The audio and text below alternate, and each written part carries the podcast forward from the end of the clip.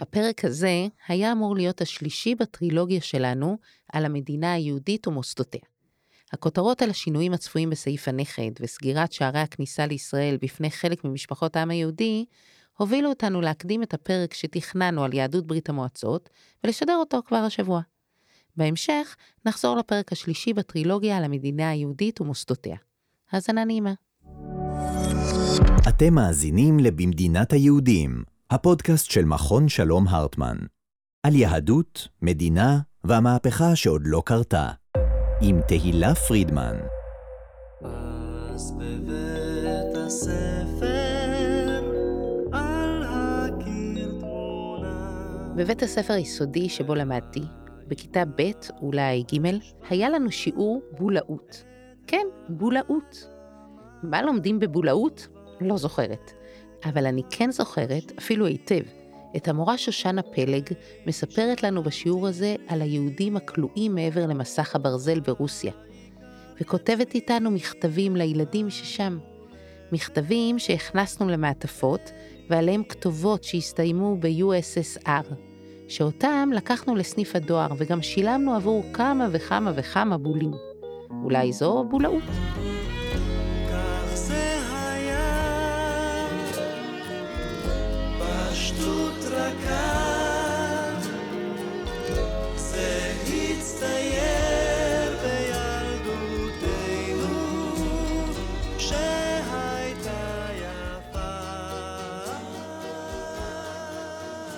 גם זוכרת, ובטח חלקכם זוכרים איתי, את היום הזה שבו נתן שרנסקי נחת בארץ, ואת עידה נודל, ויוסף מנדלביץ', ואת השלח את עמי. כשנפל מסך הברזל ונפתחו השערים, כבר הייתי מתבגרת. לשבט שלי בבני עקיבא קראו עמישב, על שם עמי השב לארצו. שיבת ציון התרחשה מול עינינו. היה לגמרי ברור שאנחנו בתוך התגשמות של אחת התקוות הגדולות ביותר. לזה התפללנו. ליום שבו יהודים שנרדפו שם ימצאו פה בית, ושהקהילה שהולכת ומתבוללת בעל כורחה תוכל לשוב ולחיות ולהיות החזון שבשבילו הוקמה המדינה היהודית. לא חלף הרבה זמן, והנה העלייה הזו מברית המועצות הגיעה למחוזות הישראליות, וגם ללב שלה, בכנסת. ואז, למשל, גם זה קרה. קושניר, חברי, אתה אשקלוני, בוא אלמד אותך משהו. אתה עדיין עולה חדש, אתה עדיין מבטא רוסי כבד, אתה עדיין בא מהתרבות שחינכו אותך לאנטישמיות. תירגע, תירגע, אתה כבר בארץ ישראל, שירת בצה"ל, היית מנכ"ל, תירגע, תתנתק מהמקור של מאיפה שהגעת. אל תיתן נאומים אנטישמיים, תשתחרר מזה. ובכל פעם שהייתי שומעת את הקולות האלה, בכנסת, משהו בי התכווץ. התכווץ וגם ניסה להבין איך זה קרה. איך קרה שאנשי שלח את עמי נקראים בכנסת אנטישמים? איך יכול להיות שקיבוץ הגלויות שהתפללנו עליו הפך לכזו מלחמה? אני יכול להיעלב באופן אישי, אבל זה לא מעניין. זה אלכס קושניר. עד לא מזמן יושב ראש ועדת כספים, חבר כנסת במפלגת ישראל ביתנו. ולפני כן, מנכ"ל משרד העלייה והקליטה. אין ספק שיש פה התמודדות על uh, זהותה ואופייה של המדינה הזו, ואני חושב שביחד אנחנו נוכל לנצח, נוכל להפוך אותה לכזו שיודעת לתת במה לכולם. שאמירות כאלה כלפי אוכלוסייה כזו או אחרת פשוט לא יוכלו להישמע כי הן פשוט לא לגיטימיות והציבור לא מקבל אותן. קושניר עצמו עלה מאוקראינה בשנות ה-90, כאשר היה בן 14. אחרי תפקידים ביטחוניים שונים עבר לעסוק בעצמו בניהול העלייה לארץ, ולבסוף נבחר כחלק מהמפלגה שאין מזוהה ממנה עם העלייה מברית המועצות. מפלגה שגם לה, בוא נגיד, כמה התבטאויות קשות למדי ברזומה של מלחמת המגזרים והזהויות. לצערי, אה, גם הציבור, המפלגות חרדיות הופכות יותר ויותר למפלגות אנטי-ציוניות, וגם פה שהפסיקו לבלבל את המוח שמדובר בשוליים. אנחנו לא חפים מטעויות בכלל, אבל אני חושב שגם אנחנו לומדים. וגם אני באופן אישי יכול להגיד לך שחבר הכנסת אלכס קושניר זה בן אדם שלמד הרבה מאוד בדרך על uh, קהילות דתיות, על קהילות חרדיות. זה לא מלחמה של כולם נגד כולם, זה לא ככה. אבל במקום לבוא ולחבק הם מנסים לדחוף כדי לצייר איזשהו אויב משותף, שהציבור יכול להתחבר ולהבין שיש פה איזה משהו, איזה, איזשהו נטע זר. ההאשמות ההדדיות בין חרדים לעולים לשעבר בוודאי לא חדשות לכם. אבל זה קל מדי. קל מדי להפיל את הכל על יחסי חרדים עולי ברית המועצות. המילים נטע זר חוזרות ועולות לכותרות, ורק לאחרונה עלה שוב הדיון סביב סעיף הנכד. דיון שהעלה חזרה אל השולחן את השאלה אם אותם עולים לשעבר ובעתיד, שחלקם לא יהודים על פי ההלכה, האם הם חלק? הקונפליקט הזה נוצר על ידי הממסד, ועבור הרבה מאוד מאיתנו זה היה ממש מכה מתחת לחגורה. כי בברית המועצות למשל, הלאום נקבע על, על, על פי אבא, וכאן בישראל זה הפוך. אז היו אנשים ששם אמרו להם יהודי מסריח, והם הגיעו לפה, ופה אומרים להם רוסי מסריח. לא יצאנו למחאות הרבה שנים על הדברים האלה. זאת אלכסנדרה מנדלבום קופאייב, חוקרת קבלה וחסידות במכון הרטמן. יכול להיות שזה הידרדרות הדורות. ההורים שלנו זה עבר לידם כמו טפלון, ואנחנו אמרנו, וואו, וואו. לא, זה לא, זה פוגע, עד כאן. לשמוע שמי שכונה יהודי מסריח, עכשיו מכונה רוסי מסריח, כל כך מעורר בחילה, כל כך פוצע. אנחנו כאילו אוהבים עלייה, אבל עולים, עולים אנחנו אוהבים. ויש כאן עוד משהו, איזשהו פער עמוק של אי-הבנה, של ניכור הדדי וחשדנות. מצד אחד, תחושה של ישראלים רבים, שהעולים שהגיעו, בעצם הגיעו בלי סיפור יהודי, ובכלל לא מתעניינים בסיפור היהודי. שלא יהדותם היא הסיבה שהם הגיעו לכאן, או הסיבה שמשאירה אותם כאן. והעולים מצידם לפעמים מסתגרים, לפעמים נלחמים על בימת הכנסת, אבל בכל מקרה מרגישים שפשוט לא מבינים ולא רוצים להבין מי הם ומה היהדות שלהם, ובגלל זה יש כאלה שגם פשוט לא רוצים אותם כאן.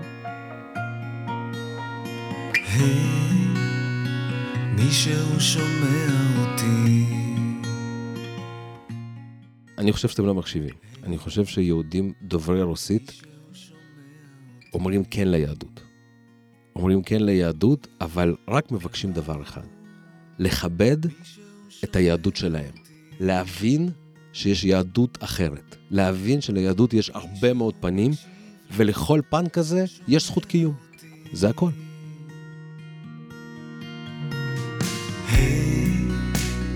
מישהו שומע אותי.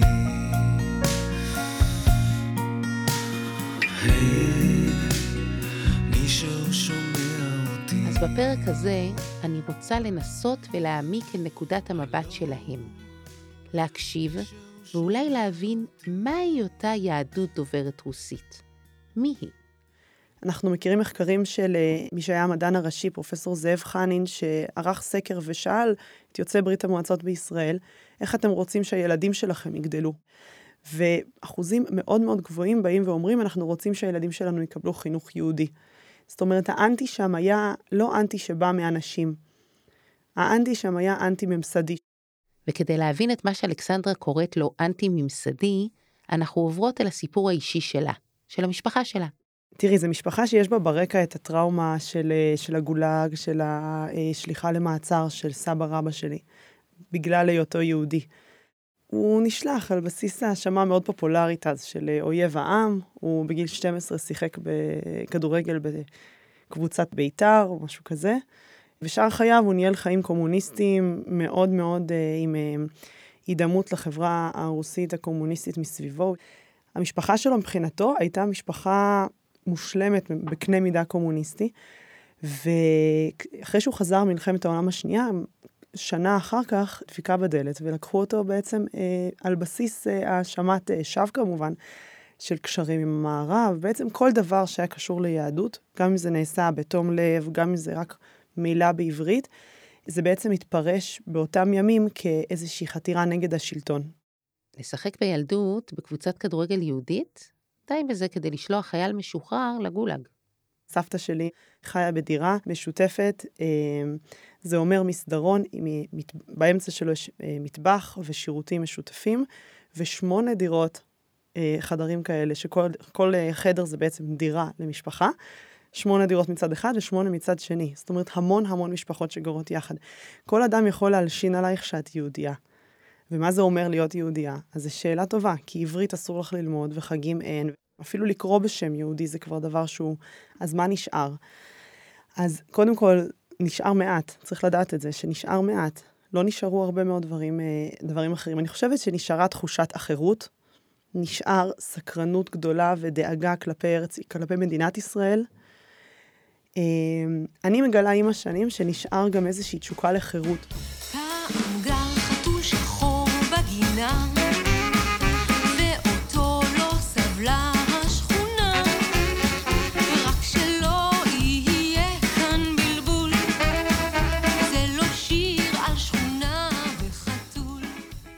תשוקה לחירות, אלכסנדרה אומרת.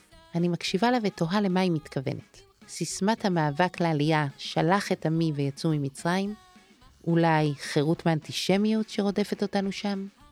האמת היא שאני מכירה את המאבק ליציאה מברית המועצות מקרוב. יש לי אחות, ילידת מוסקבה. הגיעה לארץ לבד בגיל 15 במסגרת פרויקט נעל"ה. אומצה על ידי הוריי, ומאז היא אחותי.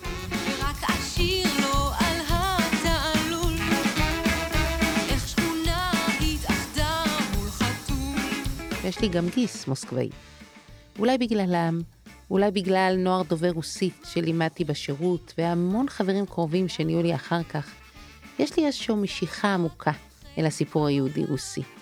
הסיפורים שלהם תמיד הדהימו אותי. התיאורים של זהות שקיימת מאוד ומסמנת אותך, אבל אסור שיהיה לה שום תוכן פוזיטיבי. אני זוכרת כמה נדהמתי כשגיליתי שבתי כנסת, כמו כנסיות ומסגדים, הופגזו מהאוויר על ידי מטוסים בתקופת סטלין. על האנטי-דתיות והאנטישמיות הממוסדת של הממשלה, על סכנת החיים בכל גילוי של איזשהו סממן יהודי. סיפורים שקשה להאמין שקרו בעולם שלנו, המודרני. סיפורים שכל כך רחוקים מהעולם שלנו, הישראלים, שמעולם לא נדרשו לאיזשהו מאמץ כדי לשמור על הזהות.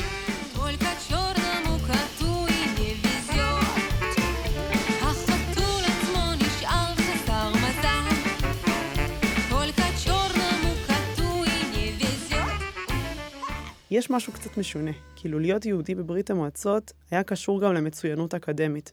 בעצם כשהשלטון עצר יהודים מלהתקדם, אז כדי להכין את, ה, נאמר, את הילד שלך, כן, לחיים אה, אה, נורמליים, אז היית אומרת, תהיה גם מהנדס, גם אה, תלמד אה, אה, רפואה, גם אה, תהיה טוב בכינור, ואם יחסמו אותך בקונסרבטוריום, תוכל להמשיך בבית הספר להנדסה.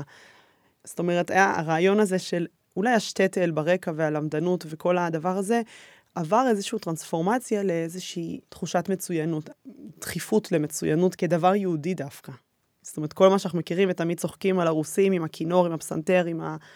זה היה דבר שיותר אפיין יהודים יוצאי ברית המועצות, ואגב, לא רוסים. מסתבר שאפילו הסטיגמה הזו על מצוינות, יש לה סיבות יהודיות. אבל מה בנוגע לסטיגמות אחרות? הרבה סטיגמות דבקו בעלייה הזו, והן יצרו איזושהי עמדה בסיסית ותמידית של חשדנות כלפיה. מהציבור, והרבה גם מהממסד. הרבנות בחרה לקחת עמדה של חשדנות, עמדה של בירורים כלפי בעצם אנשים שלא היה להם דרך להוכיח את היהדות שלהם בדרכים שהרבנות ביקשה. בעצם ברגע שאנשים הסתירו את היהדות שלהם שם, הם גם מחקו רישומים מסוימים. אני מכירה אישה שמחקה את הרישום שאבא שלה יהודי, אז, בזמנו, כדי שהיא תוכל להצליח בחיים. הילדים שלה לא, לא זכאי חוק השבות. הם עכשיו, למשל, היו רוצים לעלות, אולי הם לא יכולים לעלות. אני שואלת את עצמי, מה זה עושה לאנשים? מה עושה העמדה החשדנית של הממסד הישראלי? הניסיונות לשנות חקיקה של סעיף הנכד, או הפעולות השונות של הרבנים, מה זה עושה לזהות של מי שמגיע לפה? קודם כל, היא עושה פחד ברמה קיומית. אני אדם דתי, אני כל החיים שלי הייתי במסגרות דתיות, הייתי בבני עקיבא, מדריכה של השבט הגדול, כל הדברים, כל הלנדמרקס, כן, גר, גרתי בהתנחלות, הכל בסדר. ועדיין, כש... כשאני יודעת שקודם כל, תיקים נפתחים מחדש, אנשים שהיהדות שלהם כבר נידונה ו... ויש החלטה והכל ברור, ואפילו אנשים שהם התחתנו פה במעמד של גירושים, במעמד סתם של ביקור במשרד הפנים, יש המון סיטואציות שבהן תיקים נפתחו פתאום מחדש. זה עושה חוויה מאוד מאוד קשה, זה עושה תחושה של אה, מישהו אחר אחראי על היהדות שלי. וזה שוב הסיפור הטרגי הזה של מישהו אחר אחראי על הזהות שלי. זה שחזור בעצם. והדבר הזה, אני חושבת, כבר נגמר מבחינת יוצאי ברית המועצות בישראל. אני חושבת שמה שאני שומעת זה מיאוס מאוד גדול מזה. אני שומעת הרבה אנשים שהם אפילו לא יהודים על פי ההלכה, שבאים ואומרים, יש לי זיקה יהודית ואני גאה בה, מנהלים את החיים שלהם, מתחתנים אם הם לא יכולים בנישואים אה, בתוך המדינה, אז הם עושים נישואים אזרחיים. זה כמובן עושה גם ניתוק. אני שומעת גם סיפורים על אנשים שיורדים מהארץ בגלל היחס הזה. יש את כל הסקאלה, יש אנשים שכמובן, כמו בכל דבר, כשיש דחייה, יילחמו על משהו וינסו להוכיח ויהיו הכי בסדר, ויהיו אנשים שהם אה, לא פנויים לזה, והם פשוט ירפו מזה. אלכסנדרה אומרת, יש פה אנשים שיש להם זהות יהודית שמשמעותית עבורם, והממסד מרחיק אותם ומביא לניכור. גם אלכס חושב ככה. אז שאלתי אותו, איך הוא הגיע למסקנה הזו? יש לך טסט קייס מאוד מאוד פשוט. ההיסטוריה עשתה, נתנה לנו הזדמנות להשוות. בסוף שנות ה-80, תחילת שנות ה-90, יהודי ברית המועצות לשעבר התחלקו לשתי קבוצות, רנדומלית לחלוטין. אחת הגיעה לכאן לישראל, עלתה לישראל, השנייה היגרה לארצות הברית. אז בואי נשווה. איך היהודים מתנהגים שמה, יהודים דוברי רוסית, ואיך הם מתנהגים פה. הנה הרקע. בשנות ה-80, כשהחלה הפרסטרויקה וחומות ברית המועצות החלו ליפול, היגרו כ-200 אלף יהודים מברית המועצות לארצות הברית. אבל אז, בשנות ה-90, לבקשתה של ישראל, כך מסתבר, סגרה ארצות הברית את שעריה, מה שהביא לכך שמיליון היהודים שעזבו את ברית המועצות באותן שנים, הגיעו לארץ. המציאות הזו מאפשרת בעצם לבדוק את הטענות של קושניר. החיבור שם לדת, החיבור ליהדות, החיבור למסורת, החיבור לממסד הדתי, הוא הרבה יותר גדול מפה. כי שם אף אחד לא כופה עליך, אף אחד לא מחייב אותך, אף אחד לא דוחק אותך לפינה, תמיד יש לך אלטרנטיבות. את יודעת מה, זה גם החוויה המשפחתית שלי. אבא שלי בשנות, בשנת 89 הגיע לארה"ב, אני בשנת 92 עליתי לישראל. אה, לאבא שלי נולדה בת, הבת היא אה, היום בת 30, אחותי, היא חרדית. אבא שלי איש דתי מסורתי, והם לא היו כאלה. אבא שלי לא היה, אבא שלי היה אה, חילוני לחלוטין כשהוא הגיע לארה"ב, ואני לעומת זאת חילוני. אבא שלי, כשהתחיל ככה להתקרב לדת, קודם כל, אה, כמובן, הלך לבית כנסת שקרוב לביתו. במקרה זה היה בית כנסת אה, של חב"ד, ואני הגעתי לבקר אותו הרבה מאוד פעמים, ונסענו לשבת, לבית כנסת, ברכב. אף אחד לא עצר אותנו, אף אחד לא בדק אותנו בכניסה. כמובן, לא חנינו את הרכב אל מול השער של בית כנסת, מתוך כבוד, אבל חנינו את הרכב כמה מאות מטרים ליד, והלכנו ברגל, ונכנסנו לבית כנסת, והכל בסדר. זה פגע בי... ביהדות שלנו?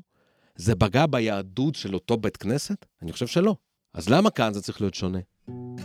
סיפור המשפחה של קושניר מפנה את המבט פנימה, לבדק בית, ולשאלה למה פה זה לא מצליח. האם זו הכפייה, המיסוד, אולי החשדנות? מצד שני, שווה לזכור שגם ישראלים צברים, כשהם מעתיקים את מרכז חייהם לחוץ לארץ, רבים מהם מחפשים קשר קהילתי או דתי כדי לשמר זהות יהודית, בעוד שבארץ הם פשוט ישראלים. וזה מקשה לדעת מה באמת הגורם. מה שכן ברור הוא שמחקרים מראים שיוצאי ברית המועצות רואים את היהדות בעיקר כזהות לאומית, ואפילו אתנית, מוצא, היסטוריה, שייכות לקבוצה שנולדים אליה, והרבה פחות כעניין דתי או תוכן ספציפי. וייתכן שזה מקור הדימוי שנוצר להם בישראל, של קבוצה שאין לה זהות בעלת תוכן יהודי. כמעט א-יהודיות, סוג של אה, משבצת ריקה. זה סטיגמה שנוצרה מצרכים פוליטיים. מנסים לצייר איזושהי תמונה שהיא בכ- בכלל בכלל לא אמיתית. הרי אם אנחנו נסתכל על כלל העם היהודי, ואנחנו נזכר שאלפיים שנה הסתובבנו בכל מיני מקומות בעולם, אז זה ברור שאנחנו מאוד מאוד שונים. וזה ברור שאין יהדות אחת שהיא נכונה. יש כל מיני סוגים של יהדות. אז יהדות של אה, אה, יהודי ברית המועצות, או יהוד, יהודים דוברי רוסית, יהדות שבעיקר מתאפיינת בהרבה מאוד שמירה על מסורת, אה, אבל לאו דווקא מסורת דתית, אלא הרבה פעמים מסורת היסטורית. זה, זה מאוד מאוד מעורבב, זה גם הדת, גם החגים הדתיים מצד אחד, אבל זה גם הרבה מאוד היסטוריה והרבה מאוד אה, שטייטל לצורך העניין. והשיחות ביידיש והבדיחות ביידיש וכל מיני כאלה דברים. אז אה, לא בכל עיר היה בית כנסת, אבל לא היינו צריכים בית כנסת בשביל להישאר יהודים. בסופו של דבר הייתה לנו שורה אחת בדרכון, בדרכון הפנימי. זו הייתה נקראת שורת חמש, ושם היה כתוב יהודי. זה הגדיר אותנו בעיני הסובבים אותנו, וגם זה סוג של גיבש אותנו. הסיפור היהודי-רוסי שהכרתי הכי טוב היה הסיפור של נתן שרנסקי, שהוא באמת סיפור לאומי מאוד. כשהייתי בת 28, הייתה לי הזכות לעבוד איתו קרוב במשך שנתיים. דרכו נחשפתי לסיפורי המחתרת ההירואיים, לאסירי ציון, ללימודי העברית, לאומץ הלב הבלתי נתפס של יהודים שעמדו מול האימפריה הסובייטית בשם הזהות. אלה סיפורים בהם היהדות היא זהות קולקטיבית. סיפורים שיש בהם המון חיבור לאנחנו גדול, ושאותו גם קושניר מספר. היהודים של ברית המועצות נשארו יהודים למרות שהיה אסור להיות יהודי. ואת זה צריך כל הזמן לזכור. 70 שנה ניסו למנוע מאיתנו את היהדות שלנו, לקחת לנו אותה, ושמרנו עליה לפי ראות עינינו ולפי לפי יכולתנו. אני לא חושב שאני אה, יהודי פחות מכל אחד אחר, או עולים שעלו, עולים דוברי רוסית שהם יהודים פחות מכל אחד אחר, הרבה פעמים אני חושב שזה בדיוק ההפך הגמור. הצלחנו להישאר יהודים, רובנו, עם, המשפח, עם שמות המשפחה שלנו, עם השמות שלנו, אנחנו יהודים בזכות, לא בחסד. הסיפור הגדול הזה, שדומה בהרבה מובנים לסיפור יציאת מצרים, הוא אופציה אחת לזהות בה את הזהות היהודית של יוצאי ברית המועצות. ואני מודה שתמיד חשבתי שזה או זה או ההפך, היעדר חיבור, ריק. ועל זה אלכסנדרה אומרת שיש אופציה נוספת, והיא מחזירה אותנו למה שהיא אמרה בהתחלה על החירות. מה שהיא אמרה ולא ממש הבנתי. המבנים של קהילה התפרקו, המבנה של אה, רבנות התפרקו, לא היה רלוונטיות לדברים האלה, המבנה של לימוד תורה התפרק.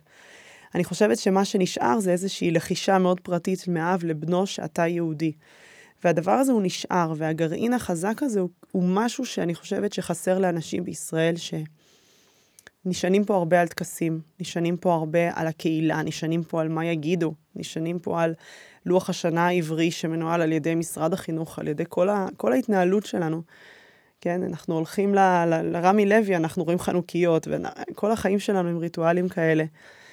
ויש משהו בדבר הזה, בלהתחבר עדיין למהות הזאת של זהות יהודית, שהיא, אפשר לומר שהיא מרוקנת, אבל בעיניי ההפך, היא גרעינית, היא נשמרת מדור לדור, לא משנה מה קורה, ולא משנה מה מידת השמירה או האי-שמירה של, של האדם. כן, אה, יהדות שעמדה באיזשהו אה, כור מצרף, לא יודעת אם אומרים ככה, באיזשהו מבחן, באיזשהו, כן, ו, ונשאר שם משהו, והמשהו הזה עלה לארץ בהמוניו והשתלב בו, יש בזה עוצמה בעיניי שהיא מדהימה. היא... יש סרטון של הרבי מלובביץ' אה, שראיתי לא מזמן, שבשנות ה-90 מגיע אליו לניו יורק חסיד חב"ד מכפר חב"ד, ואומר עכשיו מגיעים אה, מלא עולים, מה אנחנו יכולים לעשות כדי לקרב אותם ליהדות? אנחנו חייבים להתארגן על זה, כאילו, ככה, לעשות מוסדות, להקים דברים. אז הוא אמר לו, כל זה שהם עולים זה מכוח זה שהם שמרו על היהדות, והם התחילו את התנועה הזאת בעצמם, בלב שלהם שם כבר. אתה לא צריך לעשות כלום. יש לי ממש צמרמורת כשאני שומעת את אלכסנדרה מדברת. על מה שאנחנו בישראל, שחיים כרוב מוגן זהותית, בכלל לא מכירים. אפילו המילים לקוחות כאילו מסיפור אחר, שאולי דורות רבים אחורה יהודים הכירו, אבל אנחנו לא. כור מצרף, זהות גרעינית, יולית, בלי קהילה, כמעט בלי מעשים, ובכל זאת חזקה ועמידה, מעין בריתך שחתמת בבשרנו. אולי עכשיו זה זמן שאפשר היה גם קצת לאמץ קצת דווקא מהזהות היהודית הרוסית, שהיא יותר אינדיבידואלית, מדברת על חירות, חירות הפרט. היא יותר משכילה לא במובן של השכלה או, או ידע, אלא במובן הזה של היכולת בעצם להסתכל, להגיד משהו על העולם, לחשוב חשיבה עצמאית. היא גם קצת פרטית, אני חייבת להגיד משהו אישי, שלפעמים אני מרגישה שכן, החברה הישראלית קצת מותשת מנרטיבים גדולים, מ... מהחגים, אולי זה רק אני, אני לא יודעת, אבל uh, מכל מיני uh, אנו באנו ארצה ודברים כאלה, והחזרה לאיזושהי זהות יהודית שהיא מאוד מאוד פרטית ועוברת מאב לבנו, ומשהו שבעצם לא מתערב אחד לשני בדיוק ביחסים שלו עם הדת. אני מנסה לקחת את הזהות הפרטית הזו אל תוך העולם הישראלי שאני מכירה. ומנסה לדמיין את המשפחה הזו. משפחה שמרגישה כל כך יהודית, גם אם באופנים שונים מאוד ממני. ויש לה בן, וחלילה, כשקורה אסון, פתאום הם מחוץ לגדר. פתאום הם לא נספרים. פתאום מה שהם מרגישים כדבר עמוק ומגדיר, מוכרז באופן הכי פומבי כלא נחשב. וגם ההנצחה הישראלית, היא הרי כל כך משותפת וקולקטיבית. איך זה משתלב בכלל עם תרבות כל כך אישית? תראה, אני מכירה את ההלכה, כן? הדבר הזה שיש גבול, ואני חיה בתוכו, ואני מקבלת אותו. אבל תנסו לחשוב מה זה משפחה שבעצם לא מכירה את השיח הזה, לא מכירה את הנרטיב הזה, ומגיעה ומבינה שהיקר לה מכל צריך להיות קבור באיזושהי סיטואציה שהיא לא, שהיא ממודרת, שהיא בצד. זה נורא להגיד שיש מסגור למוות ומסגור ל- לשכול, ו... אבל יש מסגור תרבותי לכל דבר כזה. ומשפחה שמגיעה עם ילד יחיד, אה, ילדה יחידה, וקורה להם דבר כזה, ואין להם את המשענת ואת הגב הקהילתי, או הבית כנסת, או הקיבוץ, או היישוב, או המרחבים האלה, והם פשוט משפחה שגרה לה בעיר איפשהו. היום הדור הצעיר יודע, יודע לדבר, כן, יש לנו את אה, דימיטרי לויטס ואחותו שמספרת את הסיפור, והמון חיילים שסיפרו את הסיפור שלהם, אבל אני חושבת בכלל על אה, אנשים כמו למשל משפחות שחוו את אה, הפיגוע שהיה בדולפינריום, נכון? בשנות ה-90. האם החברה הישראלית ידעה לחבק אותם? לאן הם נעלמו אחר כך? מה, מה קרה איתם? אני חושבת שהפער התרבותי בולט שם בצורה מאוד מאוד, אה, מאוד, מאוד חזקה.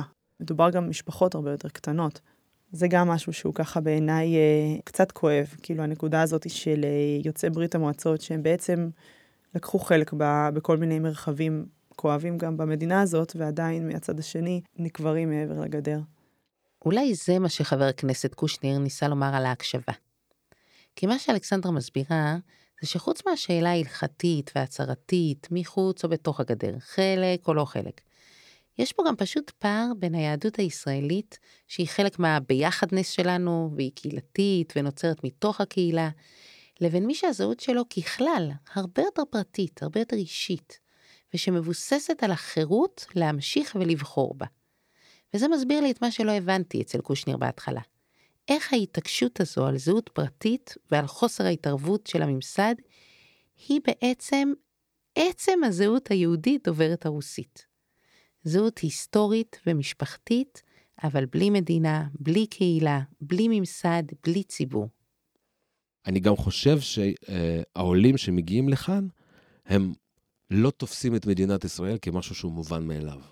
ולכן כן יש, יש ייחודיות. ולכן אנחנו יותר ויותר, אני אגב מאוד שמח, אנחנו יותר ויותר מתחילים להתבטא, להגיד את הדעות שלנו, להילחם על העקרונות שלנו. אגב, כמנכ"ל משרד העלייה והקליטה לשעבר, אני יכול להגיד לך שהניסיון שה... הזה אה, של כור ההיתוך, הוא התרסק אל מול המציאות, זה לא עובד. והוא גם, אני, לפי דעתי, הוא גם לא נכון. לכל קהילה יש את הזכות לשמר את התרבות שלה, את הזהות שלה. ולדעתו, לשפה הערכית הזו, צריך להיות ביטוי בשיחה על חוקי המדינה. לא כנגד הזהות היהודית, אלא בשם הזהות היהודית. אתן לך דוגמה, בסדר? יש לך אה, משפחה, שההורים גרים בעיר אחת והילדים גרים בעיר אחרת. שניהם עובדים, חמישה ימים בשבוע. יום אחד פנוי יש להם להיפגש. אין תחבורה ציבורית, אין להם רכב. את מונעת מאנשים להיפגש? כמדינה. אין ערך נוסף, ערך משפחה? לא קיים הערך הזה? אם אנחנו אה, נבין שהדת זה עניין פרטי קודם כל, וככה אנחנו נעצב ונמצב את המדינה היהודית שלנו, אני חושב ששם הפתרון. כי בסופו של דבר הרי אין בעלות על היהדות. היהדות שלך, יהדות שלי, יהדות של כל אחד, היא קודם כל בעיני מתבונן, בעיני, בעיניים שלנו. הנה זה במפורש. אותה תביעה לבחירה ועדיפת ההתערבות הממסדית, שסביבה חי המתח עם יוצאי ברית המועצות. אבל היא לא נעשית, כפי שחשבתי, רק בשם זכויות הפרט, אלא גם כתפיסה של מהי יהדות. היהדות שלי, הדתית וגם הישראלית, היא קהילתית מאוד, קבוצתית מאוד. תחשבו על זה שבית הכנסת, המרחב הציבורי, הנורמות, התפיסה היא של ציבור שחי תרבות או דת משותפת. וזו מערכת של ציפיות מקהילה שהגיעה לכאן להתנהג ולחשוב יהדות קהילתית, ולפיכך להכתיב נורמות. ולפתע, תפיסה יהודית אחרת מאתגרת אותנו. תפיסה פרטית, גרעינית, שנשענת דווקא על הפרט, זה מה שהחזיק אותה בגלות, וזה מה שהיא באה איתו לכאן. אבל לא סתם פרט, אלא פרט יהודי, שאצלו להיות יהודי זו בעצם התשוקה לחירות. אני מגלה עם השנים שנשאר גם איזושהי תשוקה לחירות. אבא שלי, שהיה לו תשוקה מאוד גדולה להיות קשור ליהודים, וכששאלתי אותו למה, הוא אמר תשובה מצחיקה, הוא אמר בגלל שהם תמיד התנגדו, הם תמיד היו מעבר. וחשבתי על הדבר הזה של להיות עברי ולהיות מעבר. אף פעם לא חשבתי על זה ככה. אני מכירה את השלח את עמי הגדול. אבל כשעם יוצא מעבדות לחירות, גם כל יחיד עובר מין תהליך כזה. וזה נשאר איתו גם כשנכנסים לארץ המובטחת. אנשים, ברגע שהם מגיעים לארץ, מה שאני רואה זה, אפילו ברמה המשפחתית הקרובה שלי, זה שאנשים כן מתחברים באופן מאוד חופשי, ויש איזה פער בין הדימוי החיצוני לבין איך שהאנשים כן מתחברים וכן אה, באופן מאוד, איש- תופסים את עצמם חלק. רואים את זה גם בנתוני גיוס ובעוד המון המון נתונים. וזה גם מסביר עוד משהו.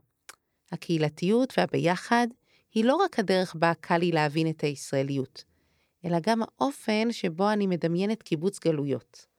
מארג של המסורות השונות שפיתחו יהודים בתפוצותיהם, וכל קהילה יכולה להביא משהו משלה אל הציבור. משהו שיכול להפוך להיות של כולנו, שכולנו יכולים לחגוג יחד, כמו סיגד או מימונה.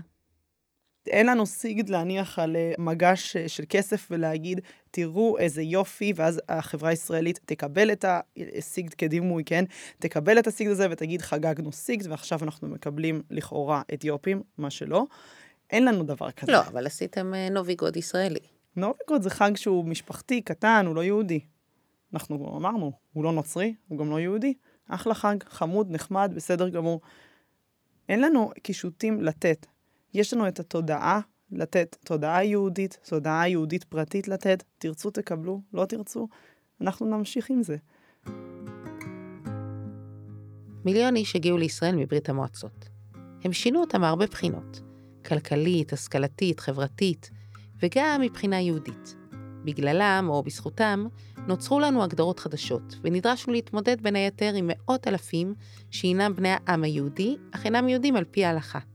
אלא שהשיחה הזו, על המשמעות היהודית של העלייה, מתבצעת כמעט תמיד עליהם ולא איתם. יותר מדי אנחנו שואלים, האם אתם יהודים? ומעט מדי, איזה מין יהודים אתם? מהי היהדות שלכם? מהי היהדות הזו ששרדה את התופת הקומוניסטית ויכלה לה? יש יהדות דוברת רוסית, הרבה יותר מאחת. יהדות קווקז שונה מזו של אוקראינה, וזו של אוקראינה שונה מזו של ליטא. חשבתי שאני מכירה טוב, אבל אחרי ששמעתי את קושניר ואת אלכסנדרה, אני מבינה שיש פה משהו שלא ראיתי קודם. שיש כאן סוג של יהדות ולא רק סוג של יהודים. ושאם סוגרים את השערים ומבטלים את סעיף הנכד, סוגרים דלת לשפה יהודית. כשחז"ל מנסחים את תפילת שמונה עשרה, הם פונים אל ספר התפילה היהודי הוותיק ביותר, ספר תהילים. אבל מה שהם עושים שם, זה לקחת את הפסוקים שלא כלשונם. משנים את הבקשות מלשון יחיד ללשון רבים. לא רפאני אדוני וארפה, אלא רפאנו. לא ריבה ריבי וגאלני, ראוני וחלצני, אלא ראנה בעוניינו, ריבה ריבנו. זה עוזר מאוד ליהודי שנמצא באי שם, להרגיש שהוא חלק ממשהו גדול, שלמרות שהוא לא רואה את העם הזה לידו, הוא חלק ממנו. לנו, יהודים ישראלים, שהאנחנו כל כך נוכח בחייהם, אולי צריכים לפעמים תזכורת שיש גם אני. חזרנו לפה, הקהילה סביבנו וסיפור יציאת מצרים של יחידים הוא עכשיו חלק מהסיפור של כולנו. תזכורת שחירות היא דבר יהודי, ותפילה יכולה להיאמר גם בלשון יחיד. שיש משהו שלא תלוי בקהילה, בסביבה, במדינה. שיש, או צריך להיות, גרעין שלא תלוי בכלום. ואולי זו המתנה הגדולה שנותנת לנו העלייה מברית המועצות לשעבר. אם חבר פתאום מסתבר, לא אויב ולא אח, סתם כך. אם קשה להחליט, לחשוב, אם הוא רע או אם טוב, קח אותו אל השביל, תוביל, אל תשאיר לבדו אותו על השביל. תודה שהאזנתן והאזנתם לעוד פרק של במדינת היהודים, פודקאסט מבית מכון הרטמן על ריבונות, יהדות והמהפכה שעוד לא קרתה. הפודקאסט הופק על ידי המחלקה הדיגיטלית של מכון הרטמן, בהובלת יואב פרידמן ודוקטור אורית אבנרי, ובשיתוף עם טלי פרנק וטל רוזנר מהמרכז ליהדות ומדינה במכון. עורך הסאונד הוא תמיר קליין, במאי ועורך ראשי עמרי בן דור. אני תהילה פרידמן, מוזמנים להצטרף אליי לפרקים הבאים בכל יישום שבו אתם מאזינים להסכתים האהובים עליכם. וכאן עליהם לא שרים. אם הלכו איתך כמו לקרב, על פסגה הוא עמד מאוהב.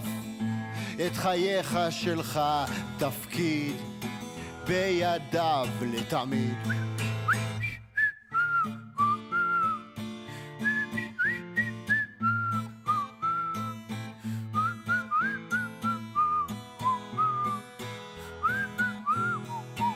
אם הלכו איתך כמו לקרב, על פסגה הוא עמד מאוהב. את חייך שלך תפקיד בידיו לתמיד.